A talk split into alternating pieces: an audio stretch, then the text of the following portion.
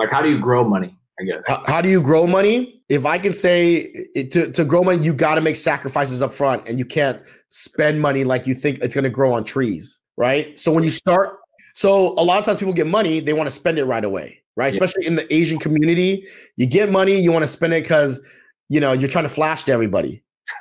You don't need any of that stuff save the money, preserve the money. Well, a lot of my friends also own dispensaries when I was making a lot of money. Think about just like Kevin Hart said, they got a table, I got a table. They got bottles, I got bottles. I got my aunt, right? so doesn't matter what anyone else is doing, you got to be like this, right? right? Do not look to the right, not to look to the left, but preserve and save that money. Preserve and save that money. No matter how much you spend or make or have in your 20s and early 30s, it's not going to, unless it makes you more money, don't spend it.